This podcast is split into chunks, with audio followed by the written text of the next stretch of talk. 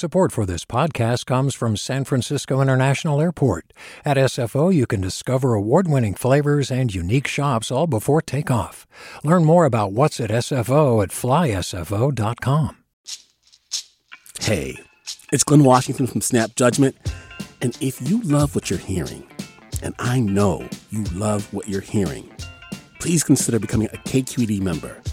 Get special access to cool events, behind-the-scenes footage, and so much more. Plus, you'll sleep better at night knowing you did your part for the community you depend upon. It's in you. Please be in it. Visit donate.kqed.org/podcasts to sign up now. That's podcast with an S. Thanks. From KQED. Good morning. This is the California Report. I'm Saul Gonzalez in Los Angeles. As COVID positivity rates continue to fall, California public health officials say the state will no longer require fully vaccinated people to wear masks if they're outdoors and not in large groups. That change brings the state into alignment with new national CDC guidelines on mask use. But public health officials still want people to maintain social distancing and continue to use masks when indoors. And they're also urging people to keep getting vaccinated. Let's turn to education. Slowly but steadily, California public school students are returning to their campuses for in-person classroom instruction. But there are many parents who continue to keep their kids out of class because of the pandemic. So, what happens in the fall when the new school year begins? Will some kind of distance learning from home continue? KQED's Guy Marzorati has been looking into this, including the role of Sacramento in opening up schools fully for classroom instruction. Thanks for joining us, Guy. Thanks for having me. So, since schools are locally run institutions, why is Sacramento even involved in this issue? Well, it really comes down to the money, right? It's like the Lock song says, first you get the money, then you get the power. And that's really how decision-making in California on education works. The state budget, crafted by the legislature and the governor, allots money for California schools. And then with that money come rules for how local districts have to run their schools. Do the students physically have to be in the classroom instead of learning from home to get access to the funds? That's right. Before the pandemic, really there was only a few cases where students could access distance learning. It was only if they had applied for independent study or maybe enrolled in a charter school that was not classroom-based. But other than that, the default before the coronavirus pandemic was classroom instruction. Obviously, that all changed over the last year. And Guy, what's the position of the governor in particular and the legislature in general when it comes to this school reopening issue? Well, Newsom has said he wants to get kids back in school full-time in the fall. The question, though, is will he demand that the state budget goes back to that pre-pandemic default where it basically forces classroom instruction?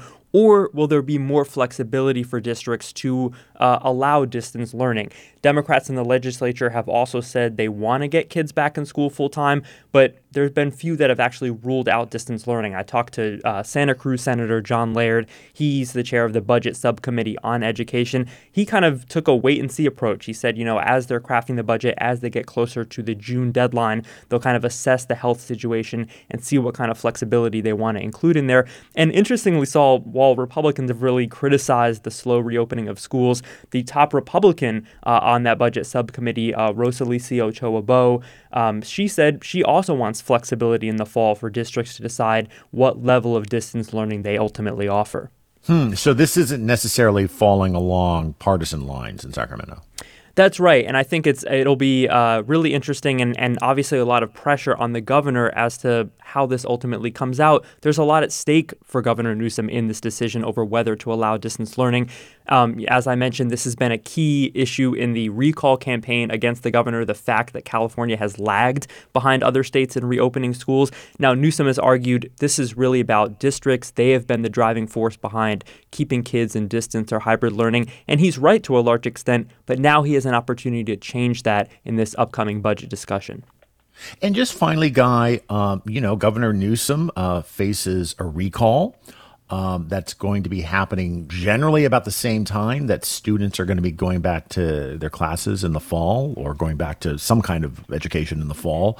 What's at stake politically for the governor in all of this? Oh, there's definitely a lot at stake. As you mentioned, the calendar lines up, right? We could see this recall election likely in the fall around November. Getting kids back in the classroom is going to be, you know, a huge part of Newsom's case as to why California is back to normal, why he deserves to remain the governor of the state. And again, this is why this budget discussion is so important for the governor. He made an allowance with the legislature last year to allow distance learning in the midst of the pandemic. It's really ultimately up to him and state lawmakers to decide to go back to normal and not allow distance or hybrid learning in the fall. All right. That is KQED's Guy Marzorati. Guy, thanks so much for joining us to talk about all of this. Always a pleasure. Hi, I'm Sasha Koka, host of the California Report magazine. Every week, we bring you stories about what connects us in the giant, diverse Golden State. Because what happens in California changes the world. I love this place. We were once seen as, like, the place to be, California. The land of milk and honey. That's where you go to Sunshine State, but we just have challenges right now. KQED's California Report magazine. New episodes drop every Friday, wherever you get your podcasts. Hi there. I'm Rund Abdel Fattah from ThruLine. If you're listening to this podcast, you know that KQED produces exceptional storytelling that keeps you informed, inspired, and entertained. Their podcasts cover issues from your neighborhood to the entire country and everything in between. Support this work today. You can help us continue to bring quality podcasts to your ears. Just head to donate.kqed.org/podcast. That's donate.kqed.org/podcast. For adults on the autism spectrum, it can be hard to get and keep a job. Now, a Sacramento-based pilot program that's helped some autistic adults find employment is looking to expand statewide. KQED's Katie Orr reports. The number of people diagnosed as being on the autism spectrum is steadily increasing, and it's estimated about 90% of autistic adults are unemployed or underemployed. But a program at the Sacramento-based nonprofit Meristem is seeking to change that with its Breaking Barriers program. Edmund Knighton is president of the organization. It's designed to help employers become comfortable with how to prepare themselves and prepare youth on the spectrum to be successful when they get interviewed, and then once they're hired, how to be successful in maintaining them. Meristem, which helps prepare adults on the spectrum for independent lives, has connected employees with employers in Sacramento and Los Angeles counties. As part of the state budget, it's asking for $3 million over 3 years to expand the program throughout California. Knighton says it can match employees to a wide variety of jobs. This involves very tiny, tiny businesses, which is like could be the donut shop right up the street, all the way to Blue Shield, which took the training. And so the placement capacity is just, it's measureless. Meristem student Brandon Mark says the Breaking Barriers program helped him in several ways. Being able to handle multiple, unpredictable, high-stress situations, being able to work more with others. And as people on the autism spectrum, everyone has their own different learning styles and things that they get used to. So we try to find different ways to channel our energy. Mark is currently employed at the Disney Store. He says the program helped him grow as a professional. For the California Report, I'm Katie Orr in Sacramento. Bay Area immigrant advocates are urging U.S. Attorney General Merrick Garland to get rid of Trump-era orders that deny asylum to many immigrants fleeing domestic violence. KQED's Farida Jhabvala Romero reports. In 2018, then-Attorney General Jeff Sessions reversed court precedent when he decided domestic violence is a private crime, not a form of persecution deserving asylum.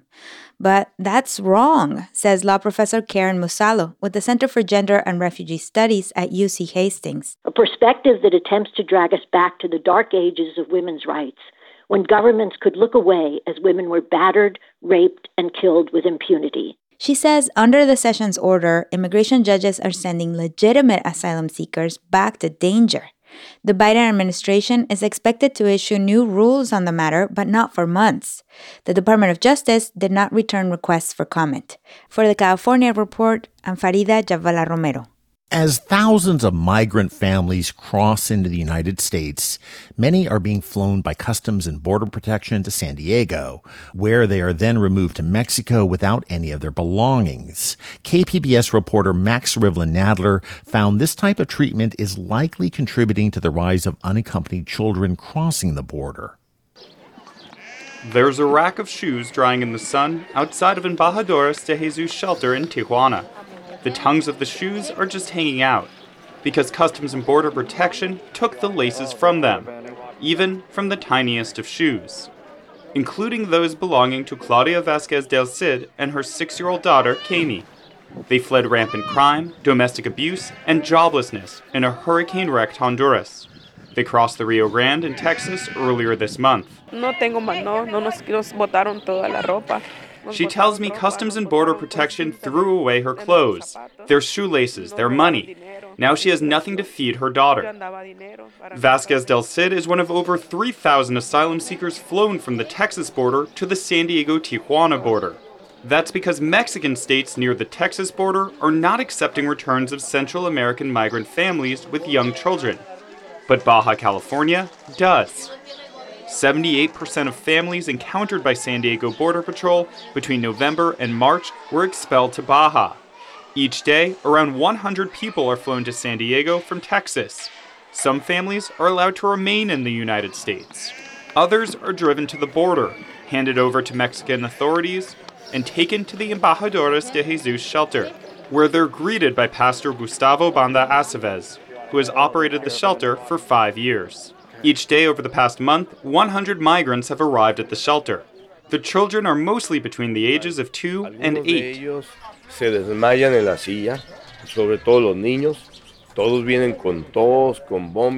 arrive in very bad shape, Pastor Gustavo tells me. Some of them faint in their seats on the way to the shelter. All of them come with coughs, with vomiting, with stomach illnesses. After crossing the border, the families are held in dangerously crowded and freezing holding cells called hileras, where COVID-19 and other illnesses spread quickly. Before January 2019, families were allowed into the U.S. to pursue their asylum claims. Since then, however, a combination of restrictive policies under the Biden and Trump administrations have kept them mostly out, even as conditions worsen in Central America. With the Biden administration no longer removing unaccompanied children, many parents at the border are deciding to send their children ahead, alone, in the hands of smugglers. Pastor Gustavo said this decision has contributed to the record-breaking rise in the amount of unaccompanied children crossing the border. A veces nosotros no lo entendemos y es una opción que toman muy complicada.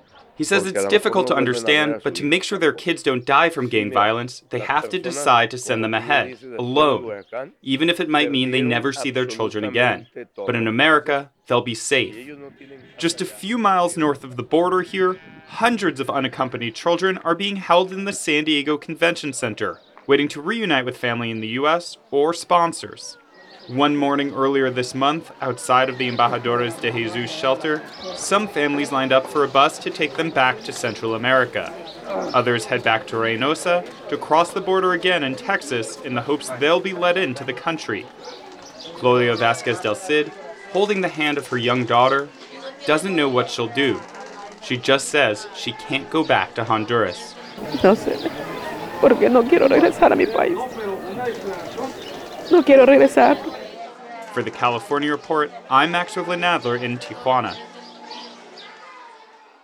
This evening, President Biden will address a joint session of Congress. One California lawmaker hopes he'll focus part of his speech on the rise in hate crimes targeting the Asian American community. Democratic Congresswoman Judy Chu of Pasadena will be joined by a special guest, Robert Peterson. His mother was killed in the mass shootings last month at spas in Atlanta. Peterson spoke with Representative Chu yesterday about what he hopes to hear from the president. I really hope he does just take time out to acknowledge my mother and the families that he supports and he stands with the Asian American community in fighting against this violence and this anti-Asian hatred. I hope that he rallies behind the legislation that's currently in Congress, whether it's dealing with the anti-Asian hate bill or similarly the George Floyd bill. Peterson, who identifies as Black and Asian, emphasized the importance of fighting hatred together. He also appreciates the overwhelming support he and his family have received from the Atlanta community since his mother was killed. And that's today's California Report for Wednesday, April 28th. We're a production of KQED Public Radio. I'm Saul Gonzalez. Thanks so much for listening, and have a great day. Support for the California Report comes from Hint. Fruit-infused water in over 25 flavors like watermelon, pineapple, and blackberry. No sweeteners, no calories, in stores or delivered from drinkhint.com. Eric and Wendy Schmidt, whose philanthropy includes Schmidt Ocean Institute, working to advance the frontiers of ocean research, sharing the connection between life on land and life at sea with everyone everywhere. The law firm Perkins Coie, a trusted legal advisor to innovative companies and industry leaders throughout California and the world. Learn more at PerkinsCoie.com. Do you love learning about the San Francisco Bay Area? Its history, its people, its unique blend of cultures? Then you should check out the Bay Curious book. I'm Katrina Schwartz, editor and producer on the Bay Curious podcast, and I'm here to let you know that for the month of May, we've worked out a sweet deal for KQED podcast listeners. Right now, you can get the Bay Curious ebook for $1.99. That's right, $1.99. Just search for Bay Curious wherever you get your ebooks or find a link in our show notes. This offer does expire at the end of the month, though, so you'll want to act on it fast. Happy reading!